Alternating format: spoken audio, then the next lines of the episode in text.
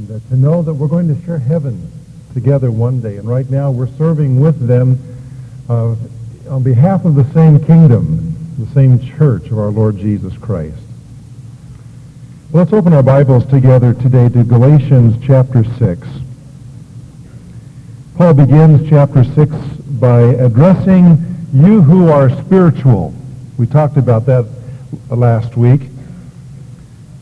I want to ask you a question. Are you spiritual? Most of us shy away from answering that question directly because the word spiritual has a certain connotation to it. We seem to think it means a person who has his Christian life all put together, or someone who seldom sins, or perhaps another person who thinks about God and the Bible all the time. What does it mean to be spiritual? In the context of Galatians chapter 6, the word spiritual refers to one who, in the first place, lives by the Spirit, that is, one who is born again, and then that person also walking by the Spirit, that is, living in dependence upon the Holy Spirit, or walking in the line that the Holy Spirit lays down for their lives. A walk in submission to the Holy Spirit produces a love-dominated life. A love-dominated life is a way of relating to other people as Jesus would relate to them. It's the opposite of the fleshly life, which is self-centered, self-dominated, self-directed, self-serving, self-indulgent. The love-dominated life has the arrows pointing outward. It is loving one's neighbor as he loves himself. Today, in the text that we look at as we close the study of Galatians, we're going to see a text that was written by the Apostle Paul, which is in response to false teachers and their doctrines which had undermined the faith of these Christians. They had been robbed of their spiritual freedom because of their belief in this false doctrine of legalism. And rather than leading them toward godliness, this legalism had led them into a, an outbreak of fleshly living. Legalism always does that. Legalism does not lead to spiritual living. Legalism does not lead to godliness. It leads rather to fleshliness. Paul was shocked that the Galatians had deserted the message of grace so quickly and so easily. He rebuked them for it, even as he sought to appeal to them to return to the message that he had delivered to them. In conclusion, as he brings this letter to its culmination, he prescribes some principles for living in the Spirit. You see, grace, the grace of God frees us from the burden of our own fleshly works to live under Christ's lordship. And that's really the essence of what spiritual living is. It is experiencing a personal and growing relationship with Jesus as the Lord of one's life. One who is spiritual hasn't arrived. One who is spiritual isn't one who is without sin. The one who is spiritual is growing and experiencing an ever deeper relationship with Jesus as the Lord of his life. Now, Paul lays out for us in the text we're going to look at at least three principles that I see that help us understand what it means to live spiritually with Jesus as Lord. I'm going to begin reading in verse 6 of Galatians 6, where it says, And let the one who is taught the word share all good things with him who teaches. Do not be deceived. God is not mocked. For whatever a man sows, this he will also reap. For the one who sows to his own flesh shall from the flesh reap corruption, but the one who sows to the Spirit shall from the Spirit reap eternal life. And let us not lose heart in doing good, for in due time we shall reap if we do not grow weary. So then, while we have opportunity, let us do good to all men, especially to those who are of the household of the faith. The first principle that I see Paul pointing to in verse 6 is the principle of teaching and sharing. Paul taught in the churches that he established that the ministry should be undergirded by the voluntary giving of God's people. It may be difficult to understand, for us at least, how revolutionary that idea was in that first century. Because you see, the Jews paid a tax to support the ministry at the temple. And the pagans were accustomed to paying certain fees at their pagan temples and rites. The idea of giving voluntarily was brand new. And apparently, there were some of the people in Galatia who developed a fleshly attitude about this. They became what we might call consumers in the language of the late 20th century. Consumer Christians who wanted to take and who wanted to receive and expected ministry for themselves, but they did not want to give anything in return for that. And so Paul speaks to that issue in verse 6. It's rather an abrupt change, isn't it? He just seems to immediately jump into this subject. But the principle is very clear and is found not only here in Galatians, but a number of times in the New Testament, that those who serve the body of Jesus Christ, realizing the calling to pastor and teacher, are to make their living from that work. Paul is saying it's a voluntary matter of giving, but there is in that voluntarism a certain responsibility as well. Else there is an abuse of grace. In 1 Corinthians chapter 9, the apostle says, Who at any time serves as a soldier at his own expense? Who plants a vineyard and does not eat the fruit of it? Or who tends a flock and does not use the milk of the flock? If we sowed spiritual things in you, is it too much if we should reap material things from you? Do you not know that those who perform sacred services eat the food of the temple, and those who attend regularly to the altar have, the, have, the, have their share with the altar? So also, the Lord directed that those who proclaim the gospel to get their living from the gospel. Another way of saying this is that Paul tells us as the people of God that we are to bless those who bless us spiritually. There is this tendency, especially in the culture we have today, to imagine that somehow spiritual service to us ought to be free. That there ought not to be any cost related to it. After all, grace is free.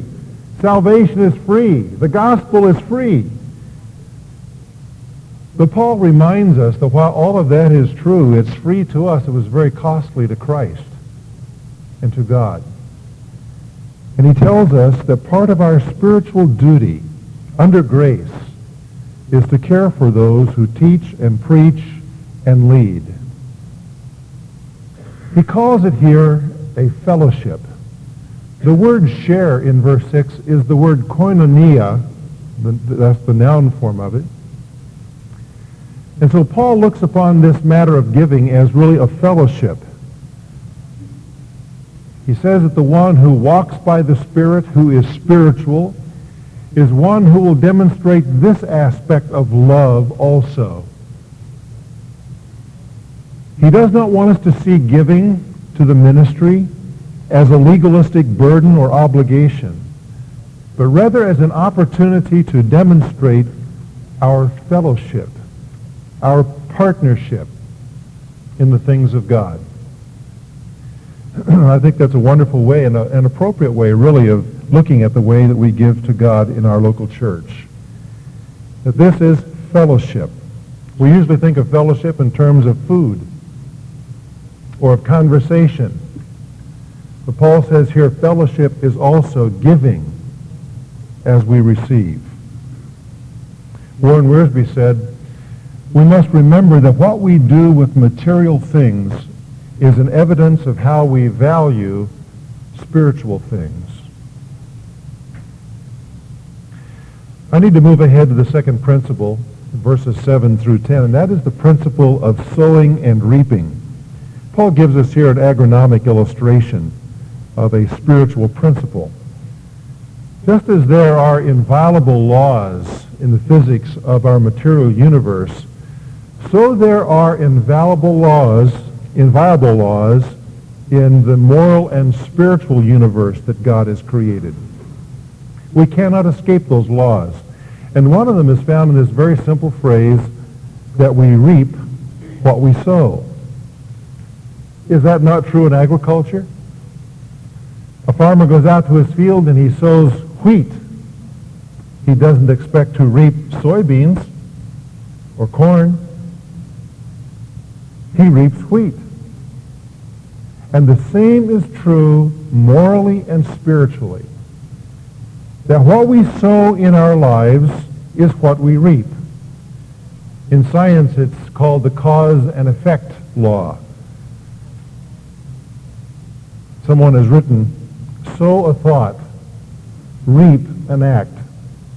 Sow an act, reap a habit. Sow a habit and reap a character. Sow a character and reap a destiny. What we sow, we reap. Paul points to two fields and to two harvests in these words. The one field is the flesh. It's possible for us as Christians to sow to the flesh. The flesh, of course, is that dimension in us where sin operates. It's that point of contact in us where sin expresses its desires and its lusts. As we saw in our study in chapter 5, the flesh and the spirit are at war within the believer, each seeking to dominate. You and I can sow to the flesh. That is, we can play with the desires of the flesh. We can feed them. We can coddle them rather than crucify them. And when we do, we will reap from the flesh. John Stott writes these poignant words. Every time we allow our mind to harbor a grudge, nurse a grievance, entertain an impure fantasy, or wallow in self-pity, we are sowing to the flesh. Every time we linger in bad company whose insidious influence we know we cannot resist, every time we lie in bed when we ought to be up and praying, every time we read pornographic literature, every time we take a risk which strains our self-control, we are sowing, sowing, sowing to the flesh. And when we sow to the flesh, Paul says we reap corruption or decay or deterioration. In other words, when we sow to the flesh, when we play with its desires and give in to its lusts, the result is that our lives begin to experience decay. Our character begins to deteriorate. There is a destruction that begins to be carried out in our spiritual life when we sow to the flesh. On the other hand, he says, we have the choice of sowing to the Spirit, the second field. The Spirit here refers to the Holy Spirit who indwells our spirit, our new nature. He says that we may sow to the Spirit. What does that mean? It means to cooperate with the Spirit. It means to be generous in giving in the context of what this paragraph is about. That's its primary application. But beyond that, it also means to employ prayer and the Word as a means of grace. To meditate on wholesome and God-honoring things. And as he will go on to say, to do good to all men, especially to those who are of the household of faith. You see, all of those ideas are part of what it means to sow to the Spirit, what the Spirit wants to do in our lives. And as we do that, we reap another harvest. He calls it the harvest of eternal life. He doesn't mean here salvation that by sowing we earn salvation or we reap salvation. Eternal life is a word that is used in a, a number of ways, not only of the quantity of years that God gives us in our salvation, but of the quality of our lives. And so Paul is emphasizing that here. He says that when we sow to the Spirit, when we, we cooperate with what the Spirit of God wants to do in our lives, the result is that we experience the Spirit's fruit of joy and peace and long-suffering and so on. The Spirit begins a process of spiritual growth and moral growth and development in our lives. That's what he means here by eternal life. Now you have a choice every day as to how you're going to employ this principle of sowing and reaping. You decide where you're going to sow, and then you also must be the one who will do the reaping, because the two inextricably are linked together. The principle of sowing and reaping. And then there is a final principle I want us to look at, verses 11 through 18. I'm going to pick up the reading in the text here. See with what large letters I'm writing to you with my own hand. Paul normally apparently dictated to an amanuensis or to a secretary. But at this point he, he picks up the pen, as it were, and he begins to write himself with large letters. Some say because of poor eyesight. But more likely, Paul is saying here, I want you to see that I'm writing the way that I am in large letters to emphasize by my own handwriting what I have said to you and the urgency of this message that you return to grace and forsake legalism. He says those who desire to make a good showing in the flesh, the legalists, try to compel you to be circumcised, simply that they may not be persecuted for the cross of Christ. For those who are circumcised do not even keep the law themselves, but they desire to have you circumcised that they may boast in your flesh. But may it never be that I should boast, except in the cross of our Lord Jesus Christ, through which the world has been crucified to me and I to the world. For neither is circumcision anything nor uncircumcision, but a new creation. And those who will walk by this rule, by this standard, by that he means grace, Peace and mercy be upon them and upon the Israel of God. From now on, let no one cause me trouble, cause trouble for me, for I bear in my body the brand marks of Jesus. The grace of our Lord Jesus Christ be with your spirit, brethren. Amen. And so the letter closes with the final principle, which I've called the principle of boasting and suffering the Judaizers, these false teachers, the, the ones who tried to impose upon the Galatians the, the concept of law-keeping and ritual in order to please God.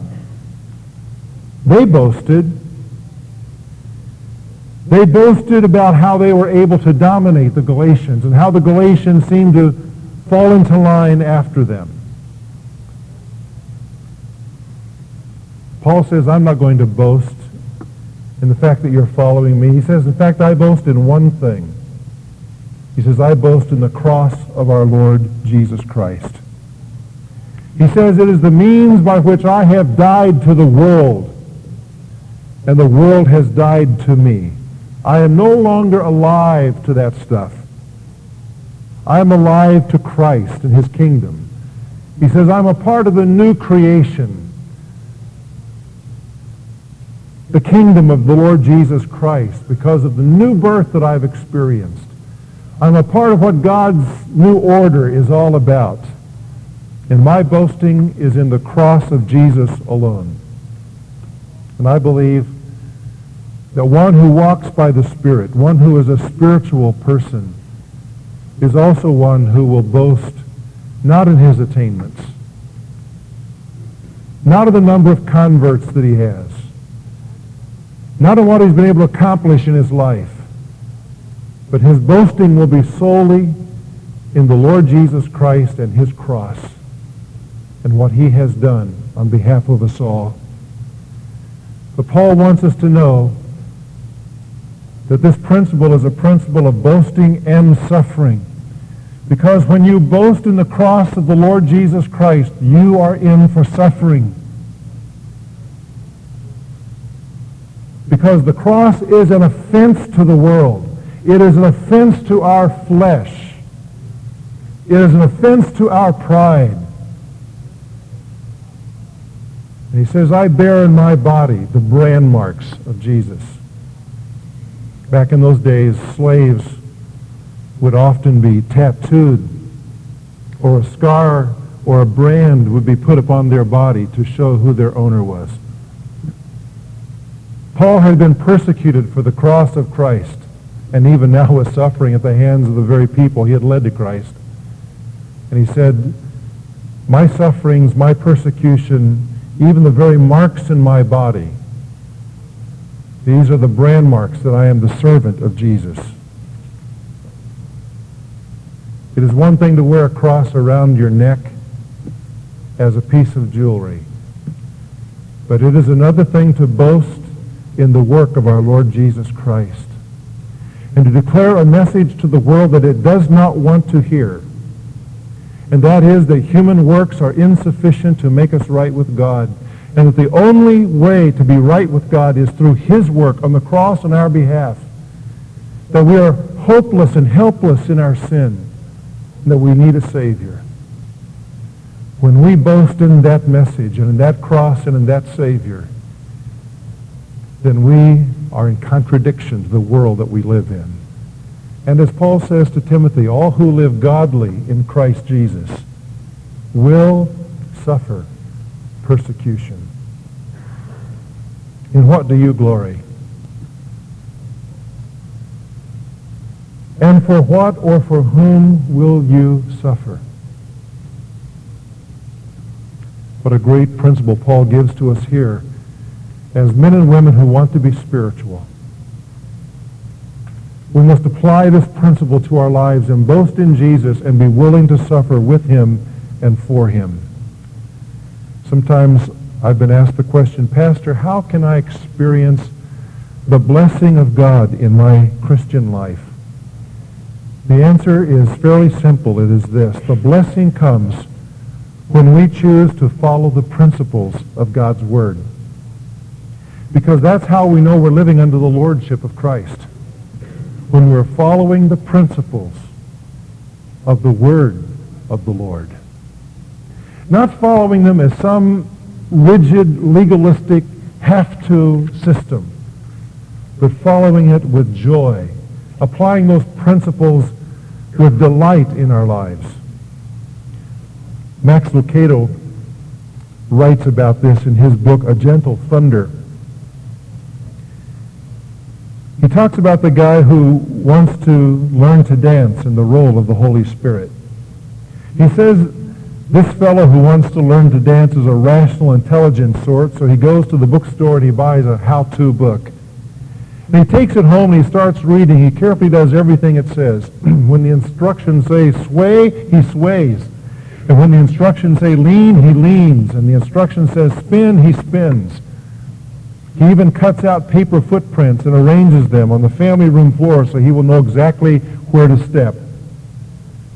At last he thinks he's got it down pat, so he calls his wife and he says, honey, watch me. With the book in his hand and reading aloud so she'll know what that he's done his homework. He follows the instructions step by step. It says take one step with your right foot. He does that. It says take turn slowly to the left. He turns slowly to the left. He keeps it up, reading and then dancing, reading and dancing through the whole thing, and then collapses exhausted on the sofa and says to his wife, well, what do you think? I've executed it perfectly. To which she replies, you executed it all right. You killed it. Her husband was puzzled. He said, but I followed the rules. I laid out the pattern. I did everything the book said to do. But, she sighs, you forgot the most important part, the music.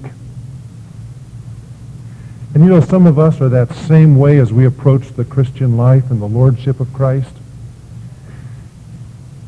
And we begin to follow the principles of the Bible, and, and they become burdensome and heavy, and we're, we're doing all of the right things, but we've forgotten the music.